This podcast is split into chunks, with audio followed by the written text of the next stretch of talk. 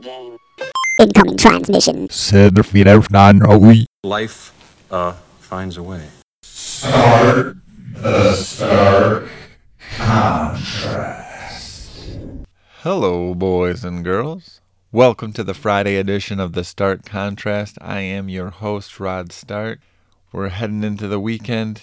Got some fun stuff for you before you get there. I hope you enjoy it. First thing I wanted to talk to you about today was a thing called the nocebo effect that I learned about this week. Studies show that if you believe something will have a negative effect on you, you'll have those effects whether the thing is actually there or not. They used gluten when people thought there was gluten in a food and they believed themselves to have gluten intolerance. They would have the effects of that gluten intolerance. They would feel sick, bloated, et cetera, whether that thing was there or not. So it's just another example of how powerful our minds are and how our intent can really have a great effect on how we feel about situations in our life. Maybe take that into account when you go into this weekend. I know uh, down in Florida right now, they're getting hammered by uh, Hurricane Michael. I'm hoping that uh, everything works out as well as possible. It passes and we can recover from from it. Another big hurricane coming through. So to all you guys out down in Florida that listen, uh, I hope you make it through fine. And here's to a speedy recovery with as little uh, power outage and damage as possible. As promised, uh, this episode includes the second half of my interview with Nicholas Blackmer. I hope you guys enjoyed the first half of the episode or of the interview. If you haven't listened yet to that, I recommend doing that now, just clicking over, listen to the first part. This part, it's really powerful. I thought I thought he did a great job finishing out the interview. I, we covered some great topics. This was a completely politics-free half of the interview, as well as a politics-free episode of The Stark Contrast. I hope you guys enjoy. Without any further ado, the second half of my interview with Nicholas Blackmer. When I first graduated high school, I went to Central Michigan. Did I tell you about this? No. I went f- with a uh, film broadcasting major. No shit. Yep. The first class I had on the history of film, the when we started the class, the teacher asked everybody give, you know, some of your favorite movies, and then he talked about some of those directors, just like a yeah. an icebreaker type thing. Yeah, yeah, yeah. So, you know, I, I raised my hand and I give him a movie, and then somebody else raised a hand and they give, you know, he's going along. And all the movies that people listed that I actually enjoyed, the directors never went to school for it. And I was like, you know what? So after that, like it, say, it set in uh, almost right away. And then I another class I had that semester was business law, and it was taught by one of the local judges. And his intensity and love of what he was doing subject-wise compared to the um, film broadca- the film guy, I was like, you know what? If I'm going to make films, I don't need to go to that. So I, I switched to a business major. I would say you don't need to go to school for it. It was just kind of, I didn't know what else to do. I wanted to stay at home and make, you know, videos because I was afraid of debt, like so afraid of debt. Still am. Well, so, I know with. Uh, but it's but I just it's needed networking people. Too. Yeah. I needed people. Networking. You know, you need it's. It's not like music, and I don't think that making music is easier than making videos. Not by far. It, you know, there, music is layered. If I could make something else, I would love to be able to make music, but I'm just not a musical guy. I love music. I love music sometimes more than I love movies, and I wish that I could do it, but, I, you know, I've already focused so much. I almost feel a little bit trapped in that, uh, you, luckily it is something I love to do, but I've pushed myself so far in this direction I don't really feel like I could do anything else. I mean, I graduated with my de- degree last year, and since then, I've been working, like, straight-up menial jobs. I mean, I'm working a job right now where I get paid ten dollars an hour, which is one of the worst I've ever got paid in my life, regardless of anything. The only reason I'm working it is because I can get nearly fifty hours a week, and that's, you know, and I can get overtime and stuff, so that brings it up to fifteen, but I've got a degree, you know? My dad's always harping me on this. I shouldn't be doing that shit. Um, but I've been look. I spent the first half a year after I graduated looking for film jobs around Michigan. It's just not existent, you yeah. know. Or if they are, they're not looking for somebody who they're looking for somebody they already know who networked in college. I always focused on the you know the creative aspect and making my own projects and stuff. So I'm just moving out there with the hope that there are jobs in my field, yeah, I mean, it, it it's weirdly something that, that it's like, oh, cool, like you're tra- chasing your dream. People give me, you know, big ups for that. But then other people are like, oh, yeah, well, good luck with that, which right. is kind of a bummer. But I'm almost more on the side of those guys. I don't actually think that I necessarily can go out and become a big hotshot director, or filmmaker, or anything like that. But when I was younger, I was really depressed, and um, I was on the brink of, you know, feeling suicide, suicidal thoughts, things like that. I think something that made me and my father have a really tense relationship somewhere around my teen years is after his brother. I was just thinking about this a few days ago. I had a really vivid, I don't know why re- remembering it, but uh, had committed suicide. I came to my dad in, in what do you call it? In trust, or what's what's the you word? You confided in him. Yeah, and conf- and I asked him about his brother, and he was like, I think about him every day. And I was like, well, do you think maybe he made the right choice? And that's where our relationship fell out of sync a little bit. He wasn't very happy with me with that, so I didn't get, uh, but since then, you know, when I was fourteen, I made living my life about taking care of my little brother and other people and stuff. But then I had another period of time when I was nineteen where I got really, really depressed and suicidal almost. And I decided to make it about, I'm like, look, you could end it right now and that'd be all right, you know, whatever. Or, I mean, you could just try. You could just try to become a movie star or whatever, try this thing. And the worst thing that can happen is that you're right back where you started. You're not, and right. then you die. I'm like, in the end, I promise you, you're gonna get to die. Promise. nineteen-year-old Nick has got that coming. He's, you know, I promise has been made. That's gonna happen someday. So it was just basically like, since now I'm living on almost what felt to me borrowed time, I might as well make it all about what I want to do and not ever try to feel trapped. Because like I was saying earlier, I feel like that's when time passes the fastest, is when I feel trapped. When I'm doing something I don't care about for an extended period of time. The only reason I've been able to stay here for a year and work this menial job is because I've got a goal in my mind of a place to go and a thing to do. I can't imagine. I feel so sorry for people who, who feel like they have no choice and they have to work in a factory. Because especially in Ionia, where I'm from, fourteen fifty to start up at a factory. They'll move you up quick, but they're going to work you sixty hours a week. And you don't have a choice. Like, you come in. And, oh, but they'll take care of your, like, they'll sign you up with a bank account as soon as you get in. Th- their own private banking thing. There's an A T M in the building. They'll feed you lunch.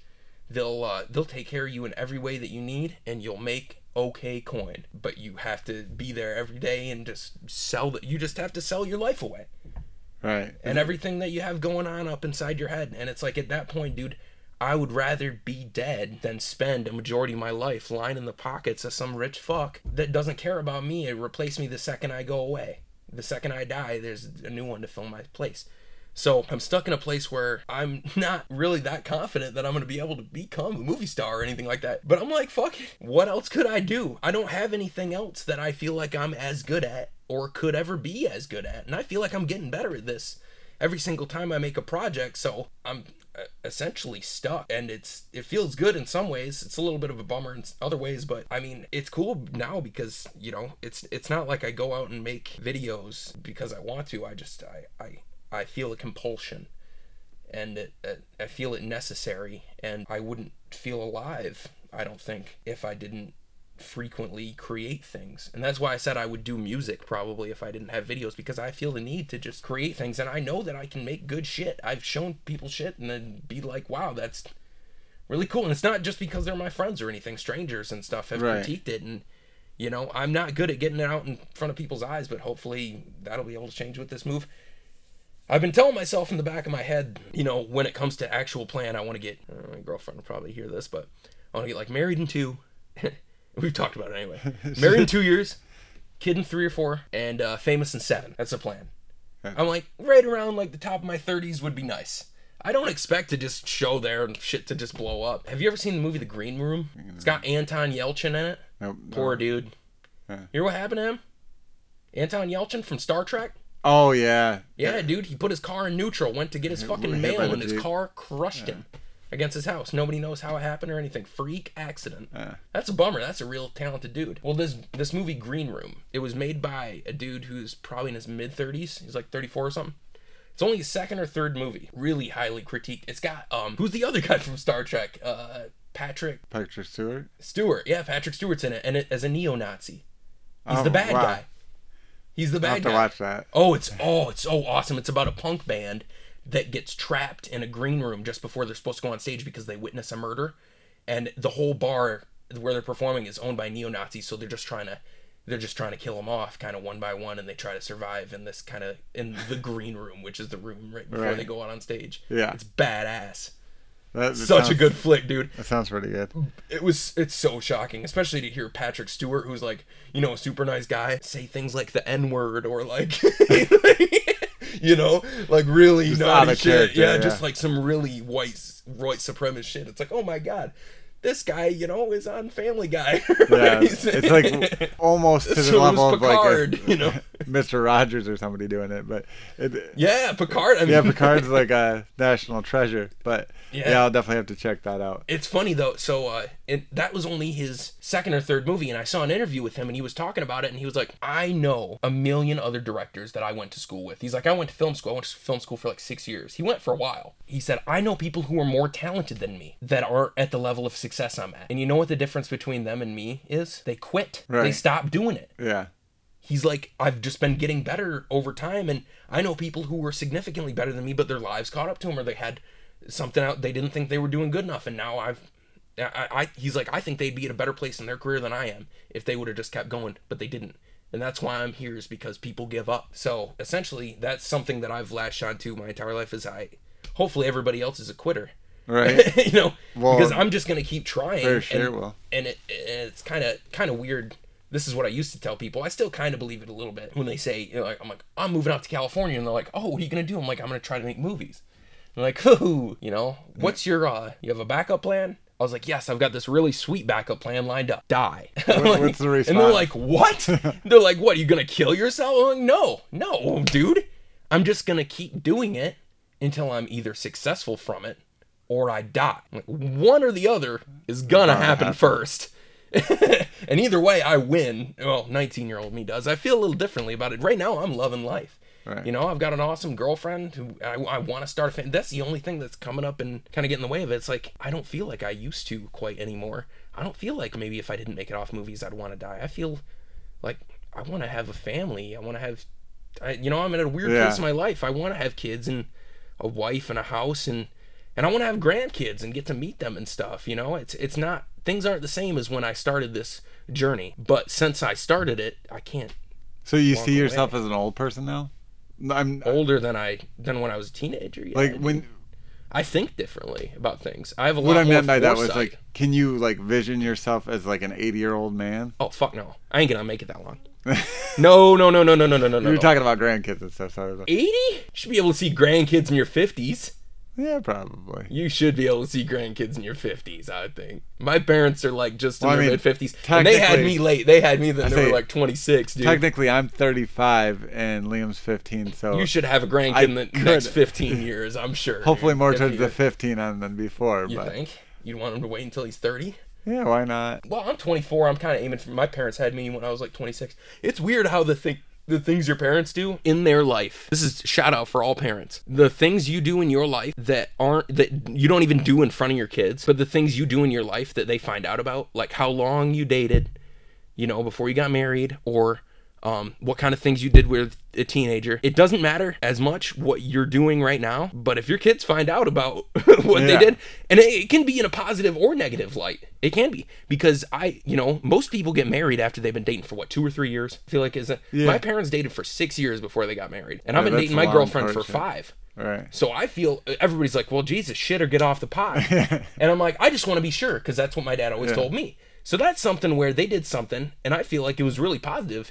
Because if we, things might not have worked out if we got married three years ago, and all right. of a sudden we attach those titles, you know. So the, all parents, you know, there there are things that you're gonna do in your younger years that are just gonna come out from either a friend or a family member, or you might even tell your kids themselves, and you you'll be surprised how much of an impact that actually has on on their character and how they wanna live their life. Because people, even even if you've got beef with your parents and stuff, Eminem's got beef with his mom and shit. He'll put on a song like. Nah, I'm yeah, but I'm just like you. Like I'm here because you you you did this to me. You know that I'm still gonna follow certain things because you're the one who raised them. So that right, they they do want to follow in your footsteps a little bit. They just want to do better, which well, is what you should want for your kids, right? And, like I want my kids to do better than me.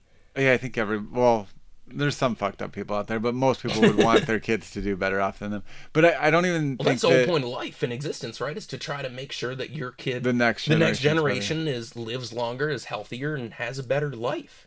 It has a better time, right? That's the whole point. Well, by then, by then we'll have the robot overlords, so it'll be always an them. optimist, Rod. It'll be up to them. Well, I, I, I agree with what you're saying. Like the the things you see with your parents do affect how you go, and it, but it. It's not even necessarily that you want to mimic them. It's just what it's you internal, see is natural. Yeah, yeah. I've noticed that too with like people that had divorced parents as kids. I'm, I'm not trying to explain parents. why. I'm right, just saying it happens. That, yeah. You know what I mean? I it's what you do, and especially what they find out about, that's going to happen, you know? Well, we, we did a lot of shooting this week on the short. We've got some more to do next weekend, and then you got to do the real work, which is... Uh, Editing. I was thinking I wouldn't mind hanging out with you in editing if you have yeah. any interest in, because I know that's that's you said you went to school for it before, and you've always been, you know, it, I would like to go ahead and give you some credit here, because there have only been a few people in my life at certain point in times where I was really down that have pushed me in the right direction, tell me, you know, well, maybe it's the right direction, maybe I should have went into finance, I have a fucking job right now.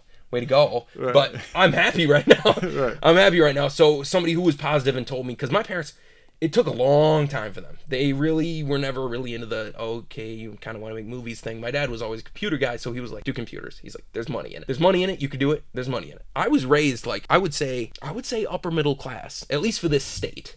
You know, yeah. Not, I mean, not like my parents have a, we occasionally would like have a boat, you know, my, my house looks pretty nice and stuff, but it's not like, I mean, my parents figured out a way to do that, to, to, to live with, uh, to live a little bit above their budget. They're pretty right. smart in, in that kind of way uh, when it comes to finances and stuff, but they, they never really were too supportive of it until I was doing nothing. Until after like G R C C or anything, I was just worthless. I was just like working. And my dad's like, well, the video stuff, do you like doing that? And I was like, yeah, I'd love to do that. I want to do it with the rest of my life. He's like, then you go to college for it and do it. He's like, like, you need to do anything, something. Get the yeah. fuck out of my house. Right.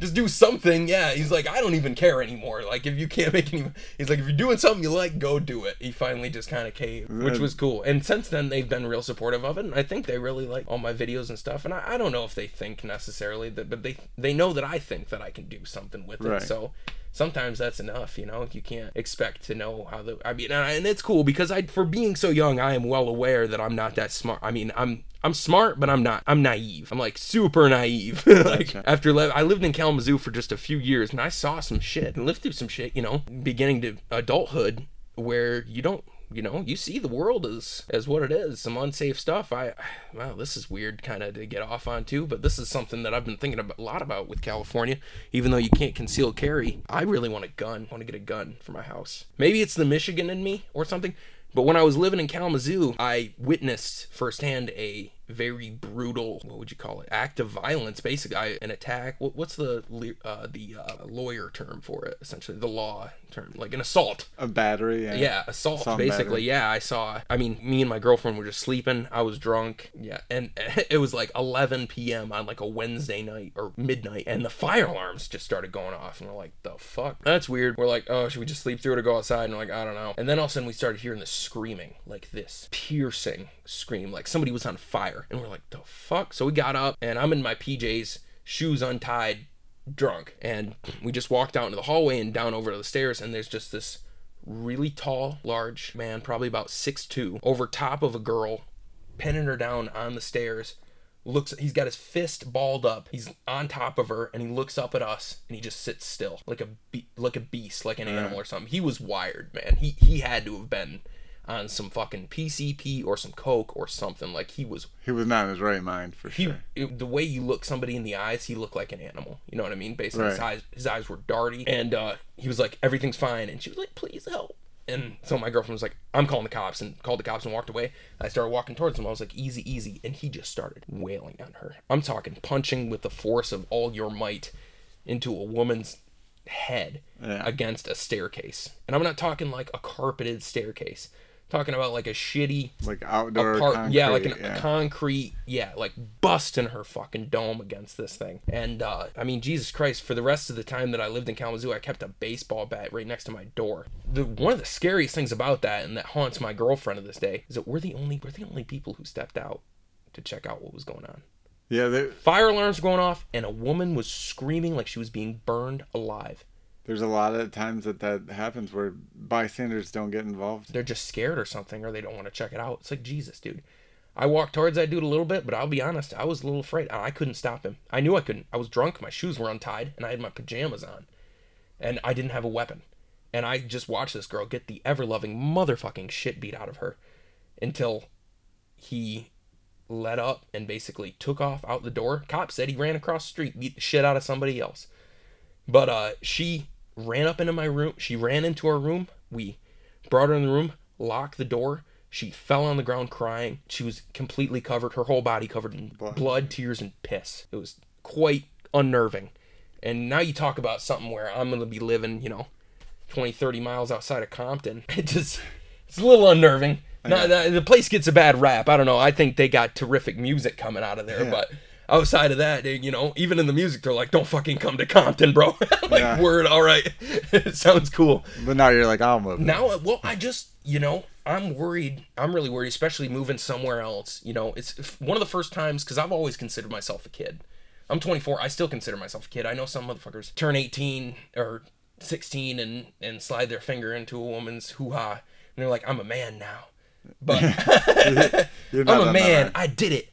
But I don't know. I've, I've still, to this day, I've never considered myself a man. I feel like I've handled with shit that men have had to hand, handle. But I've just got too much of an imagination, not enough responsibilities to be a man. I gotcha. I don't have a kid, you know, I don't have somebody I'm looking after. I got my girlfriend that I take care of well enough, but she she's making more money than me right now. That doesn't fucking make me, you know what I mean? She, I got we you. Take care of each other, but right. You know. So I wouldn't be as far as to go as far as to call myself a man, but I think I'm gonna be here shortly when we make this move, and it's you know, an, I'm it's handling shit to move and stuff and uh from your house. You and know? I'm just worried that somebody in some place I don't know is going to try to take the things I have. Try to take, you know, I'm moving out there with a pretty fancy camera, some microphones and stuff. It's not just that, it's, you know, my lady, or I'm not worried about not being able to defend myself, but I got to defend the people, you know, right. The people I love and stuff, especially if you start having kids and stuff. All it takes is one dude who snorted too much shit to come and fuck your whole life up, doesn't even know what's going on. I don't know, though. Toddlers with guns are pretty dangerous. Do you know the stats on toddlers with guns? No. Five you times. Keep it out of the... Jesus, you don't leave it on the fucking... People on your, do, under, though. Your, under your people pillow forget, or, like, on your nightstand, dude. Five times as many people are killed each year by toddlers than by sharks. Sharks don't kill. You know. You know what else? Sharks don't kills kill more people. people than sharks. Please kill people. No, go ahead. Dolphins. Dolphins. Well, actually, dolphins rape more people than. Oh yeah, for sure. Yeah, dolphins dolphin rape, rape like is... eight people a year. There's not enough uh, news stories on dolphin rapes. It's... No, honestly, they, they hide that. And shit. The victims Big of dolphin. dolphin rape should really come forward, because those dolphins need to be brought to justice. There's no excuse yeah. to shove your weird multicolored penis. Yeah. You, you into thought, a person. Thought Bill Clinton or Bill Clinton, Bill Cosby stuff's bad. Wait till all Flippers allegations come out. Yeah, you think it sucks? Oh man, that's too much. You better leave it at that. No, it's all right. Just cut it out if it's too yeah. much. Good. He promises to cut this out if it's too much. One eternity later. All right, there you go. Cut that out. Thank you. Leave it in, including the part where you say cut this out. Don't, please. Somebody's gonna nobody even listens to this shit, and somehow somebody'll still find me and be like, hey, you making fun of dolphin rape victims? Well, we'll, we'll start yeah, to wrap rape her. Jokes okay, dolphins yeah. no, don't fucking joke don't, about don't, dolphins. Yeah, don't mix dolphins into the rape jokes. We'll uh we'll kind of wrap it up there. I appreciate you you know sitting down to talk with me. Absolutely, Rod. You're and uh, uh well, I'm gonna put some of the links to some of your stuff in the description, so thank you. That way, you know, you can get a couple more eyeballs on it. Yeah, if anyone is an Eminem fan, uh, the one of my favorite videos that I made was uh, Eminem's Bad Guy. It's actually, if you listen to some of his older stuff, it's a sequel to the song Stan, and that's uh, that's one of my favorite videos I ever made. I went to Detroit to make it and everything. It's about a fan that goes crazy and uh, has some uh, some issues he needs to take up with uh, Eminem. I made that a few years ago, and that's one of my favorites. Sweet. So that'll be in the link, and I'll I'll make sure to put a couple of those things in the description so you guys can check it out. Once again, thanks for stopping by, Nick. Thank you. I hope you all enjoyed that interview with Nick as much as I did. It was uh, intriguing to hear a perspective from somebody that is ten years younger than me and kind of falls in the mid in between myself and Liam's ages. I wish Nick and his girlfriend Jordan a successful move to California and definitely success in their future endeavors. I think uh, he's got a great future ahead of him. I hope you all check out those links that I put on there, see kind of what he's doing so far, and I look forward to hearing from him and what he does as he moves. Like we mentioned in the episode, we did shoot a short movie, and we're shooting some more of that this weekend. We're going to do some editing on it, then it's going to go quiet for a while while he uh, puts it up for some different film festivals, et cetera. Hopefully uh, we hear back on that and it's successful. And either way, eventually we'll get to show everybody the final product. So I'm excited to uh, share that with you guys as well. Thank you once again for listening to the episode. We do have that hotline. If you guys had any questions or concerns you wanted to share with us, the number is nine two zero, three nine five, eight nine three zero. Also have the email. You can shoot us an email at the start contrast at A O L dot com. We accept any questions in the form of voice messages, or you can just type them out if you do send them to that email address. I appreciate the clicks and the listens. If you would be so kind to share with friends, we can keep building this thing. It's shown exponential growth over the last month, and I would like to keep that going so we can get this in front of some more people and and into their ears. So thank you guys. Have a great weekend. Rod Stark signing out. And that's One to Grow On. Beep, beep, beep, beep, beep, beep. We are robots. Hello. Please join us at our live show. Live, live, live. Oh, that's what I was going to do. Do, do. Mystery time. Adventure Hour. October nineteenth. six p.m. Studio thirty-seven Nuevo. Live. Live. Live. Robot. Live.